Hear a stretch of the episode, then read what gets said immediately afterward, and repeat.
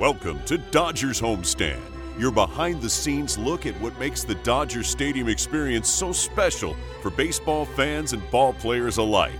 A unique perspective on Dodgers baseball from someone who's there for every home game and who has one of the best seats in the house. And now, your host, the public address announcer for the Los Angeles Dodgers, the voice of God in blue heaven on earth, Todd Leitz.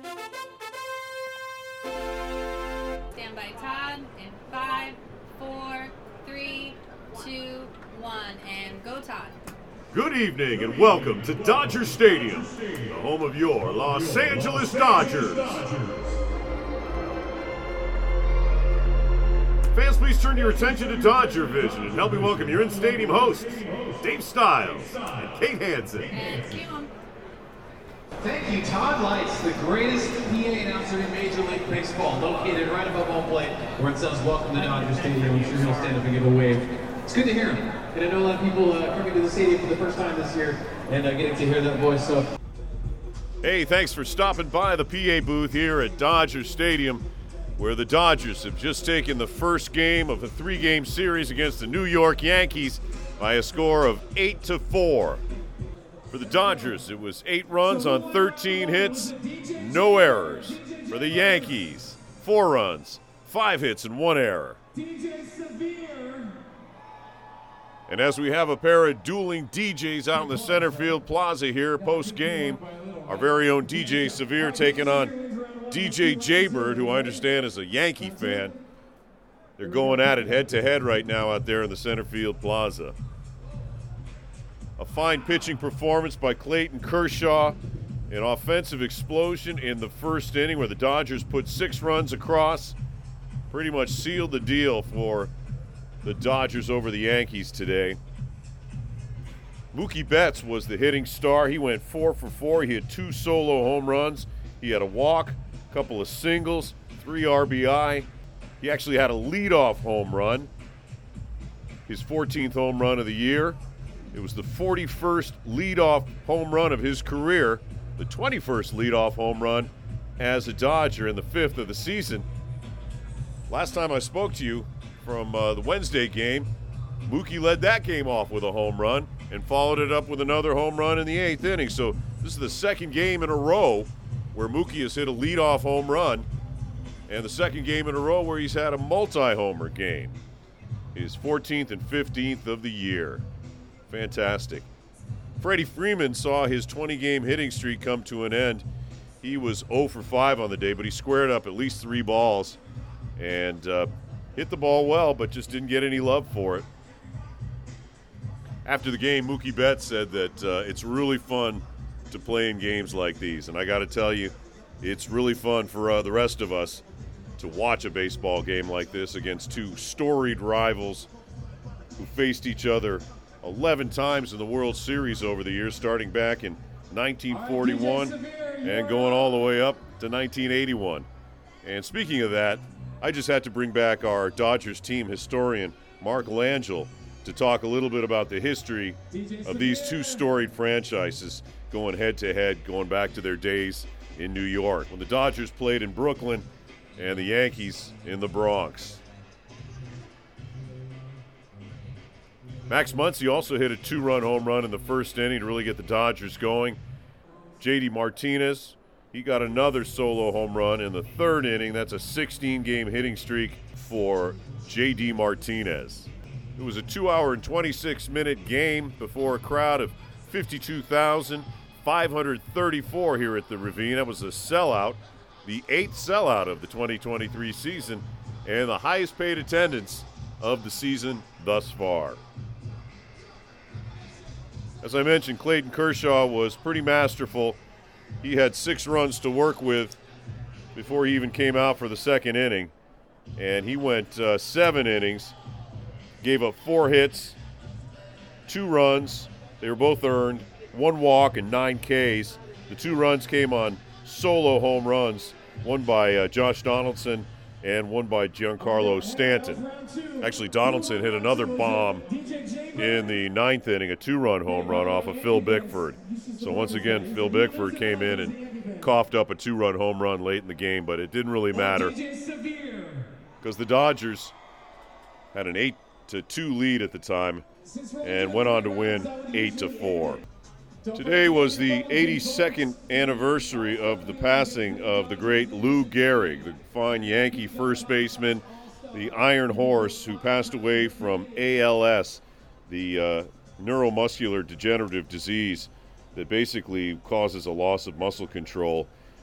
He died 82 years ago today, and so today was Lou Gehrig Day in Major League Baseball, raising awareness for ALS and hoping for a cure. So we had, on our ceremonial first pitch, we had a former college athlete, technology professional, and a dedicated father of four here to support the ALS community and research to find a cure. It was Phil Green and his son Parker were here, and Phil was diagnosed with ALS at the age of 48, and since then he's dedicated his life to helping the ALS community through his efforts with Augie's Quest, Team Gleason, and several other ALS organizations.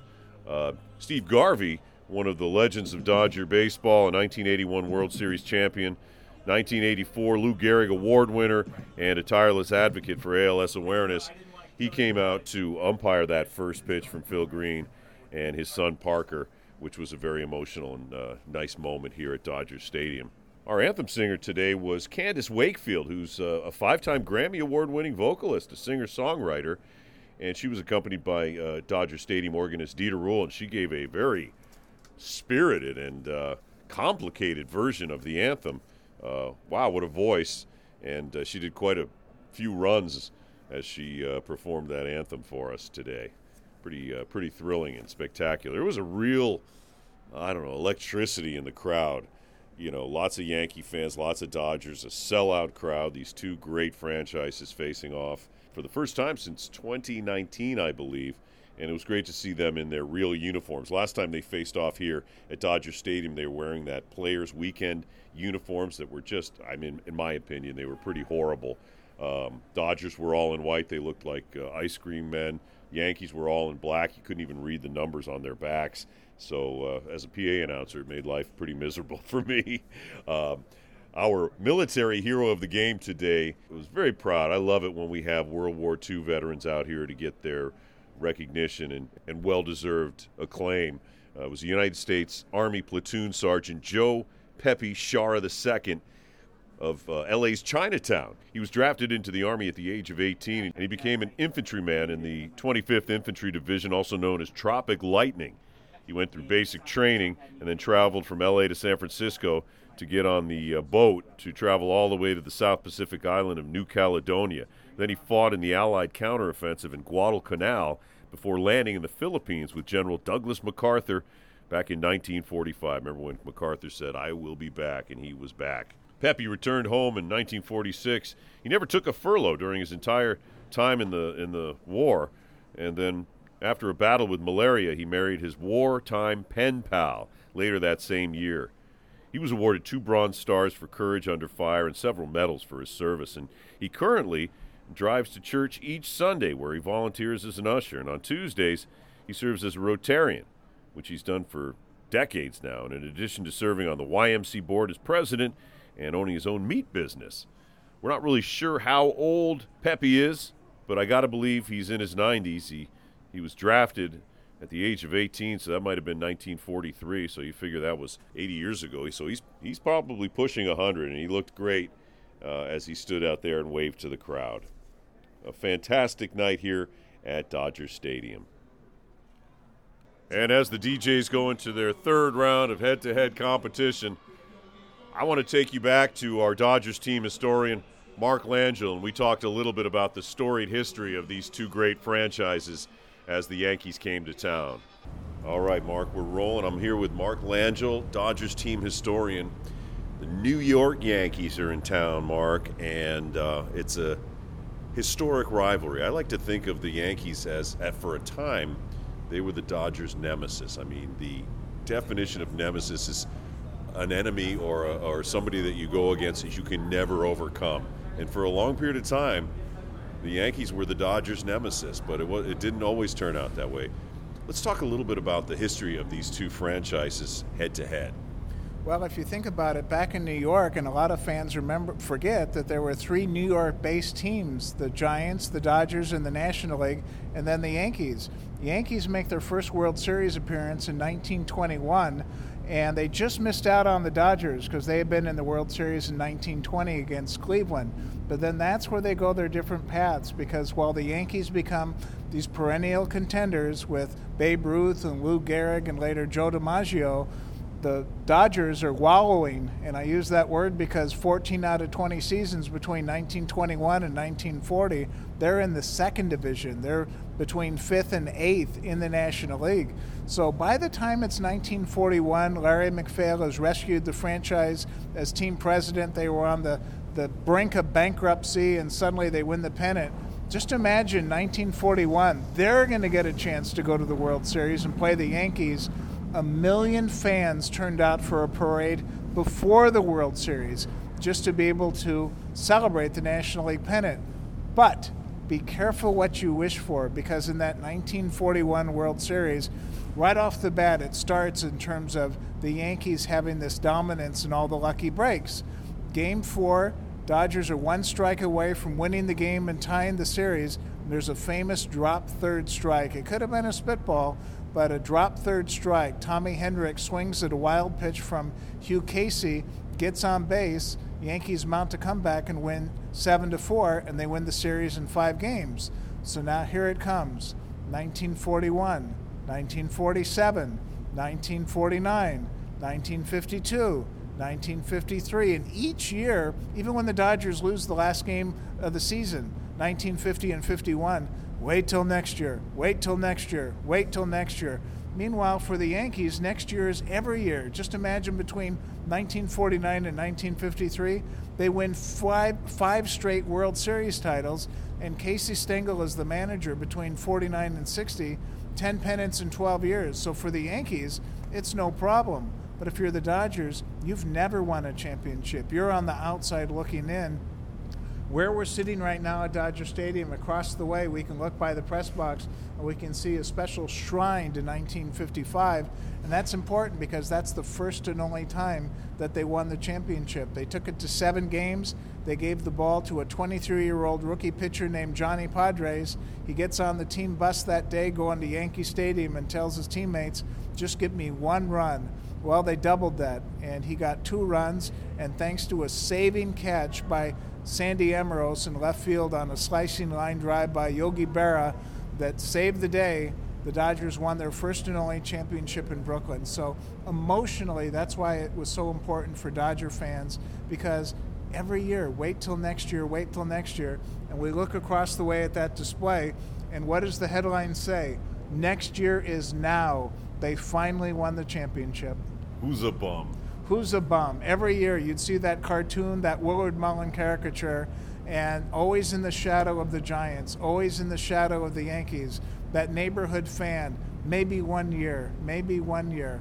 And 1955 turned out to be the only year, because they get back to the World Series in 56, but they lose in 7 games. That was the series in which Don Larson in Game 5 throws the only perfect game in history.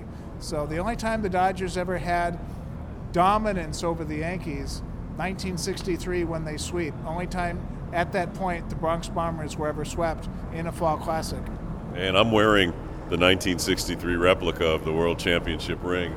That's the year I was born, so I always think it's kind of fortuitous that I eventually worked for the Dodgers, because I was born in 63, graduated high school in 81 when they beat the Yankees in the World Series, and then got married in 88 when they won the World Series over the big swinging A's.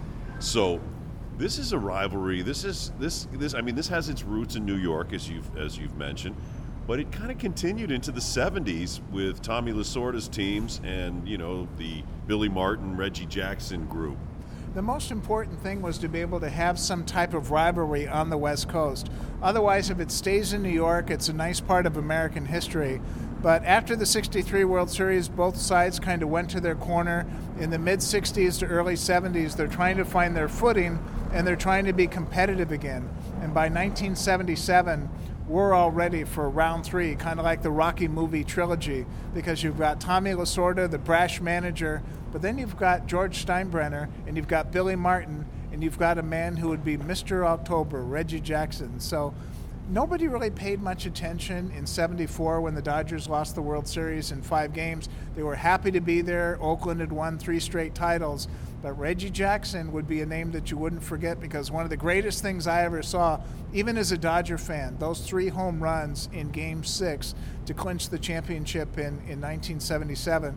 And then Dodger fans went crazy in 78. They win the first 2 games. Reggie sticks his hip out in Game 4. So instead of taking 3 games to 1 lead, he sticks his hip out on a throw by Bill Russell, who had caught a line drive, and he's throwing to Steve Garvey at first base. Trying to double him up. And the great thing about Reggie, and I got to hand it to him, that innocent, what? I didn't do it. What's going on? He hit me with the ball. And Frank Pulley never called it at first base, even though you could have argued interference. And to the Dodgers' credit, they admitted they lost their composure, and the Yankees won again. So finally, just like 1955, it looks like they're going to break up the old gang. Are we ever going to win a championship? With the likes of Garvey, Say, Lopes, Russell, Dusty Baker. Yep. If they're ever going to do it, they got to do it in 81, because they already knew with Steve Sachs on the arrival that Davey Lopes probably would be the first of the infield to go. And what happens? They get to the World Series. They lose the first 2 games, just like in 1955. Fernando starts his only World Series game, pitches a complete game, 5-4, puts the Dodgers back in. And, you know, I can remember this stress like it was yesterday, because they're still not out of the woods. That 5-4 victory is followed by a crazy 8-7 victory, and then the pivotal Game 5 with Jerry Royce versus Ron Guidry. Yankees nursing a 1-0 lead in the 6th inning. Is this how it's going to end? Are the Yankees going to escape? But Pedro Guerrero and Steve Yeager hit back-to-back home runs off Louisiana Lightning. And Royce, to his credit, he's got this great story about 2 outs in the 9th inning. He's got a 2-1 lead. He actually stepped off the mound because 55,000 people in the stands cheering. He said it was the only time he ever listened to the crowd, because he said, this is only going to happen once in my life. Take a moment to enjoy it. Drink it in. And then he said, get back to business. And he got the final out. And that was the key, going back to New York with a 3-2 lead. And then just like that Game 7 in 55 where everything went right, same thing in Game 6, because Bob Lemon got heat for batting for Tommy John, and Tommy John's in the dugout. What's going on? I can't believe it. Everything like that. I'm so shocked. Dodgers win 9-2, and of the players that played in that game, the 9 starters and the 3 subs, they had over nearly 20,000 games between them. That was their only championship. So Game 6 in 1981, that's why it was so important. And nowadays, fans know Dodgers and Yankees, what a great historical rivalry it is. How cool, starting in 2024, they're going to come to Dodger Stadium every other year. So it won't be just hoping that the Yankees come maybe in 4 or 5 years. Being able to have semi-regular visits by the Yankees, that's just really something that we can all look forward to, especially if both teams are contenders, because then you've got the premise, yeah, it's great to meet during the season, but wouldn't that be cool to have a rematch in October? That's the dream of every Dodger-Yankee fan, to face the other franchise in a World Series, just like the good old days. Oh, man, it's good old days. But, you know, you look at it right now, these 2 teams have very similar records right now, so they're both playing well. The Yankees are not atop their division. I think it's the Rays, but the Dodgers are holding on to a slim lead in the West. But they're both pretty stacked, and the Yankees got some guys coming back, so it should be a great series. What are you really looking forward to see? Who do you want to see step up? Who do you want to see, you know, step out on the national stage? Well, the thing I'm already looking forward to is Sunday. Bobby Miller and that fastball versus the Yankees national TV, because it reminds me when Bob Welsh, who was a rookie in 1978, was called upon to protect a 4-3 lead. Who's in the batter's box? Mr. October, Reggie Jackson. And it was a classic matchup, and Welsh strikes out Jackson. And it's this thing with Bobby Miller, we just don't know what's going to happen. But how crazy for a guy like Bobby Miller, you know, you make your major league debut, you win your 2nd game, now suddenly, okay, kid, how about national TV versus the Yankees on a Sunday, you know, with a worldwide audience? How cool is that going to be? On ESPN Sunday Night Baseball, facing one of the premier pitchers in the majors in Gerrit Cole. So, wow, what a matchup. I'm just excited, and the nice thing too is just to be able to see the uniforms. What, just even today, as they're warming up for the first game of the series, to see those Yankee traditional uniforms warming up in right field. I just get flashbacks to being in middle school when the Yankees were playing in 77, 78, and you'd see Billy Martin and Reggie Jackson horseplay in the outfield, and you're thinking to yourself, wait a sec, they've been fighting all year, now suddenly they're going to get along in the World Series? This can't be good for the Dodgers. You want to add anything about this storied rivalry, these two storied franchises that I haven't asked you about? I think it's just so important, too, when you think about the great moments. One of my favorite moments in the series is Jackie Robinson stealing home against the Yankees in Game 1 at Yankee Stadium, because it's not just him stealing home, it's Yogi Berra's reaction. And that's the crazy thing. It's been so long since the 1955 World Series, and you never hear anybody talk about the World Series in terms of, no, they won the series, no, they won the series. But that's the type of play where all Dodger fans can smile and go, he was safe. And anybody that loves Yogi Berra, you know, they can just slow down the video and no, he was out, he was out. And that's the cool thing. It's like, how long has this been since 1955? And you'll still have a debate whether he was safe or out. And that just shows the passion of Dodger fans, Yankee fans, and the history throughout the generations. One little play like that, we're still talking about it all these years later. So there you have it. That's Dodgers team historian Mark Langill talking about the great history of these two storied franchises, the New York Yankees and the Brooklyn and then Los Angeles Dodgers. We got two more games in this very exciting series, two more games left in this homestand. Tomorrow it's Gerrit Cole, a right-hander with a 6-0 record and a 2.93 ERA, one of the premier pitchers in Major League Baseball, taking on Dodger rookie Michael Grove, who's 0-1 with an 8.44 ERA. So that's going to be a challenge for the Dodger hitters facing Gerrit Cole. Jaybird, DJ Severe, Dodger Stadium, DJ, you're out. That game's going to be on Fox 11 here in the Los Angeles area. It's the Fox game of the week, so wherever you see the big Fox, you're going to be able to watch the Dodgers against the Yankees here at Dodger Stadium. Tomorrow's game time is 4:15 p.m., and on Sunday it'll be 4:10 p.m. That'll be Sunday Night Baseball on ESPN, and that'll feature Yankee right-hander Domingo Germán, who's 3-3 with a 3.98 ERA against Dodger rookie sensation right-handed pitcher Bobby Miller, who's 2-0 on the year so far with a 1.64 ERA. So tune us in or see if you can make plans to be out here with us at Dodger Stadium as the Dodgers host the New York Yankees.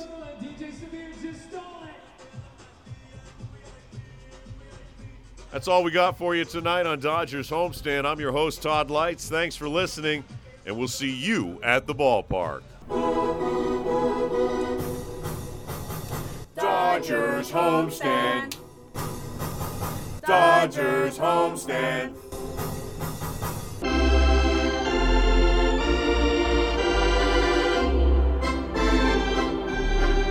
Thank you for listening to Dodgers Homestand with stadium announcer Todd Leitz, taking you behind the scenes at Chavez Ravine and giving you a bird's eye view of Dodgers baseball both on and off the field.